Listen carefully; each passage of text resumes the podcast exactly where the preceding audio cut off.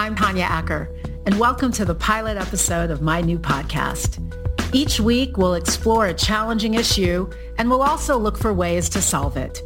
This week, my guest is Yale Law professor Peter Schuck, who explains why there are virtually no limits on the president's ability to invoke emergency powers, the serious implications that has on our democracy, and what we can do about it. Take a listen.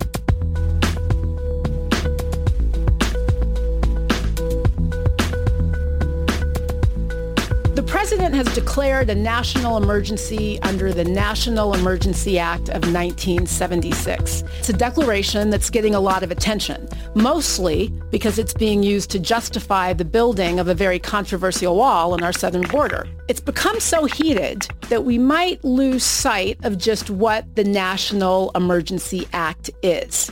Now, this is an act that gives the president a lot of power. And whatever you think about President Trump's use of it in these circumstances, you should know that he is not the first president to use it.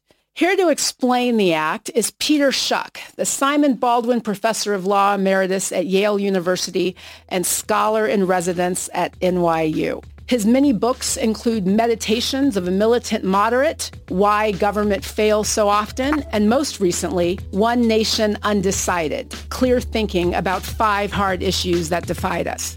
In his recently published op-ed in the New York Times, The Real Problem with Trump's National Emergency Plan, Peter describes his concerns with this very broad grant of executive power. Here's the other thing that everybody should know. Peter Schuck, from whom you're about to hear, was my torts and immigration professor way back in the day when I was a baby student at Yale Law School. He is someone who was not just a great professor and really a formative influence in kind of how I approach critical thinking. He's also a great friend and a general all-around great guy. Welcome to my show, Peter.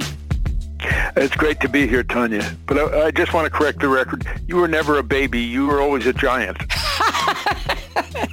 so tell us, Peter, what is the National Emergency Act and why did it come about? Why did Congress pass this law that gave the president so much power? Well, it was a response uh, to Watergate and uh, the abuse of presidential power under President Nixon. Um, and it sought to consolidate and in some ways regulate all the national emergency declaration statutes on the books. So it set forth a, a uh, set of procedures and, and timelines, uh, but it failed to do the most important thing, which was to specify the definition of uh, national emergency. And uh, it did such a poor job of that that it essentially defined national emergencies as anything that the president declares to be a national emergency. It doesn't set any standards at all for what an emergency no is? No standards at all. So my op-ed piece in the Times, which is in today's Times online, sets forth a variety of different criteria that could be used and that Congress ought to use in uh, amending the statute. What are the criteria that you think should be used? Uh, well, one should be that the emergency is imminent that's the very nature of an emergency. Uh, it's not at all met in this case since uh, we've been talking about a wall for uh, at least 12 or 13 years in Congress since there was a statute enacted in 2006 on this very subject. So what you have here is just a disagreement in policy between President Trump and the House, but also uh, many in the Senate. But one criteria is imminence. Another is magnitude. Uh, how great is this? Is it simply, as I believe in this case, just a matter of a domestic policy disagreement, or is it something that truly threatens the nation? Again, Congress doesn't uh, think that it threatens the nation in that way, and the real issue is which sorts of policies will best defend the southern border, uh, and that's something about which legitimate disagreements can occur. Another is that it, the emergency needs to be nationwide.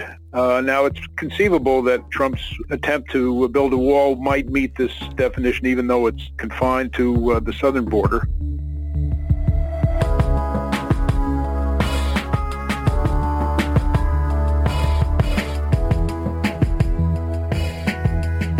We're talking to Peter Schuck, scholar in residence at NYU, Simon E. Baldwin, professor of law emeritus at Yale University. Peter's talking about his recent piece in the New York Times criticizing President Trump's invocation of a national emergency to justify building the wall. This president isn't the first to invoke this act. President Obama invoked the National Emergency Act during his administration too, did he not? Yes. Presidents have been declaring national emergencies going way, way back. So there's nothing particularly novel about this. I have many criticisms of, of President Trump, but uh, in this case, it is that he has invoked the act uh, for a purpose that uh, Congress never would have agreed to. But the real fault is not so much Trump, because you can expect people like Trump to exploit any opportunity to uh, get his way, regardless of the law and of political uh, custom uh, but rather Congress, which drafted a law that made it very easy for any president to seize power in situations in which the normal legal processes ought instead to prevail. Do you think that the slope is as slippery as some are now suggesting that this declaration of a national emergency will give cover to, say, a Democratic president down the road suggesting that climate change is such an emergency and then invoking the act to justify action on that basis? Could we get there? Uh, yes, I think uh, other presidents will invoke it for, if, if he gets away with this, will invoke it for a variety of other reasons that are perhaps even less uh, meritorious than this one. If the power is just lying there waiting to be picked up and a president feels very strongly about it and believes that Congress will not overrule him, it's just in the nature of political operatives to pick it up and use it.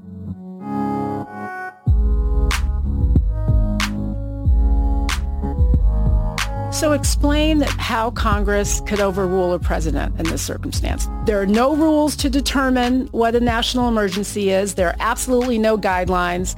I've been elected president. I am now calling situation X a national emergency. What are the checks on that power? How can Congress stop him? Well, there are several checks, but none of them is likely to be very effective. One check is that Congress could enact a statute uh, which prohibits uh, the president from doing this, but the president can then veto that statute. And I doubt that this Congress will override that veto. Uh, the House would certainly, but the Senate probably wouldn't. A second thing is that the court might reject it, but I don't think the court will. First of all, it'll take a very long time to litigate this issue. I think the technical problem is that nobody may have standing to raise this issue in a court. Uh, standing is a sort of a technical doctrine, which you learned in law school. And the gist of it is that in order to have standing to sue in a court, you have to allege that you've suffered a certain type of injury.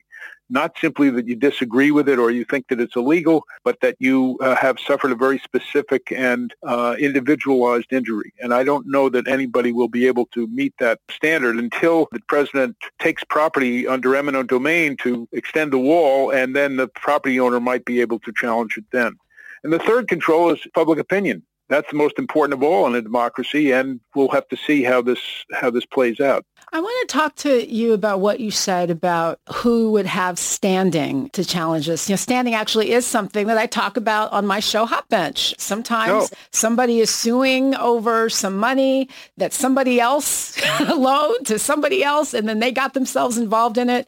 And I have to try to explain that it's only the person who's actually been harmed who's got any business bringing the lawsuit. You raise a good point here. So if as a result of this declaration of national emergency, the president then uses the doctrine of eminent domain, which is a rule that says that the government can take private land, you get some money. You probably won't get the amount of money that you think your property's worth but you will get some. So in this instance, if the government seized private land in order to build this wall under the National Emergency Act, then the landowner whose land was seized would have standing to challenge the action. If not the broader invocation of the act itself, they could challenge the seizing of their land.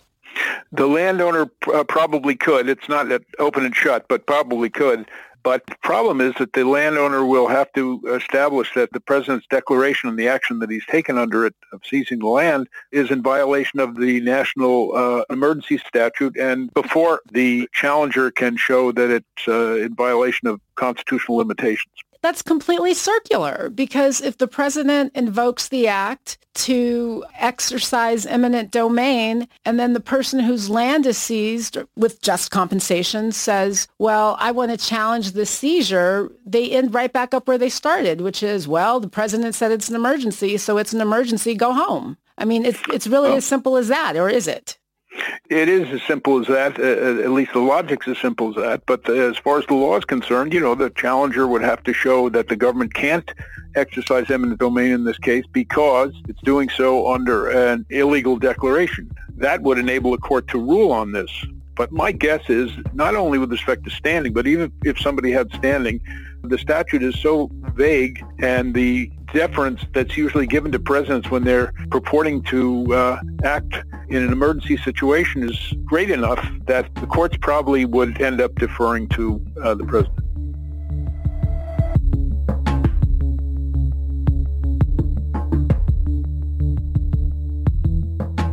You mentioned public opinion could be a good check on this exercise of power. Let's put aside sort of the issue of the wall and just sort of think about how we engage public debate in the country because public opinion is shaped by public conversation and public debate. Right now, even with all of the access to information that we have, all of the media platforms that we have, the debate is more balkanized really than ever. And we don't fact check ourselves to the extent that we should. And we certainly are, to some extent, I'd say, closed off to facts from sources that we don't like or from sources that come from the other side.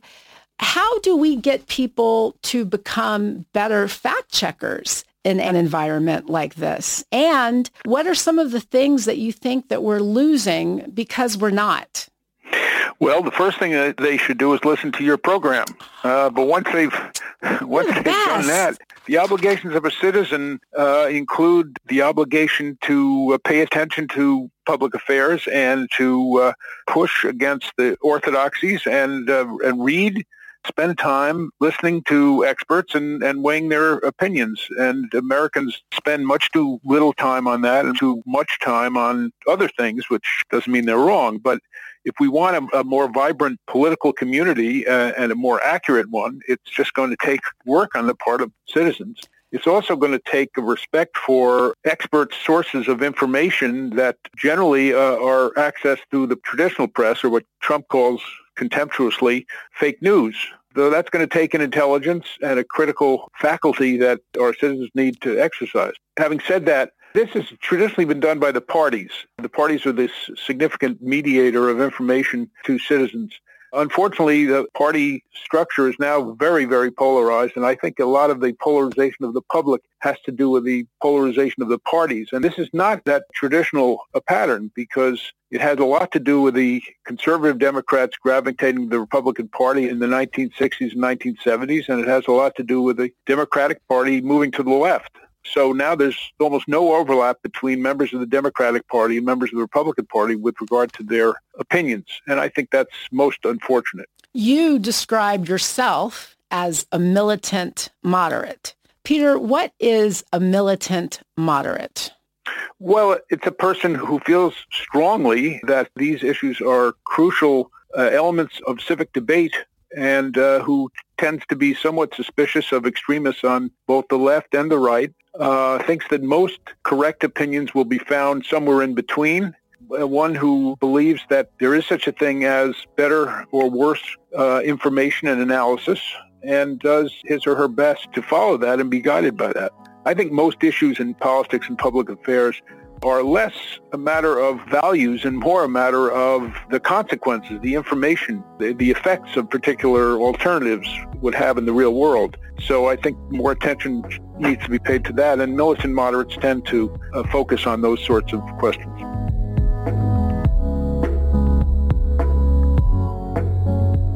I think perhaps you might agree with me that when news sources are balkanized, then it might be harder for civic participants to get all of the information that they need to be able to evaluate those consequences. It's absolutely correct. And I also recognize a very, very important constraint on this form of citizenship, which is that uh, people have busy lives. And most people don't want to spend much more of their time on examining these questions uh, than they're spending now. And that's probably a good thing. In a liberal society, uh, we don't want people uh, thinking about politics all the time. Private life is crucial to a meaningful life.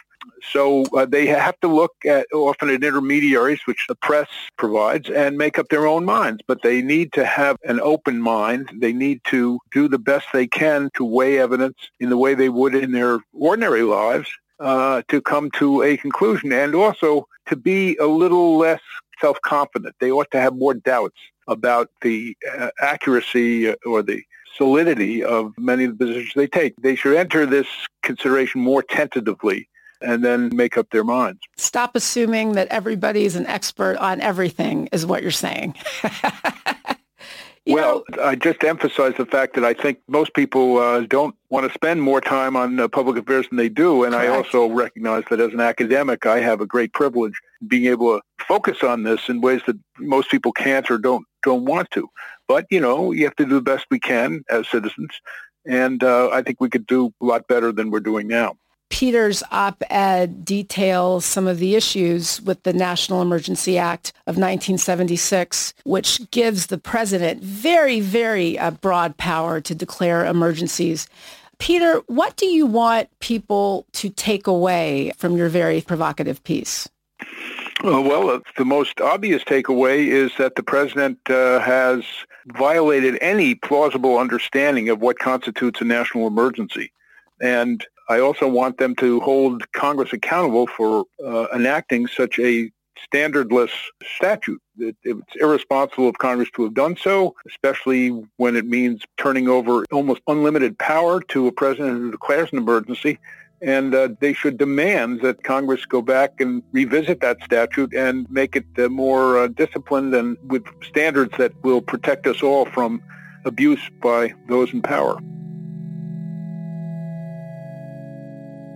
part of our democracy relies on us all taking action against what I call the because I said so theory of action. And as I understand Peter's piece, this is some because I said so decision making, regardless of who's making the decision. And I think that all of us uh, should pay really close attention to what our leaders are doing and the authority that they're giving themselves with which to do it. Professor oh, Peter man. Schuck, you're really somebody who helped sharpen my focus and my thinking. You're a great man and a great friend. Thank you for joining me. Thank you.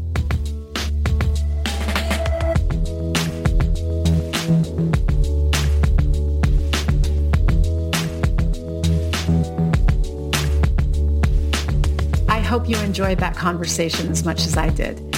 Here's where I am on this.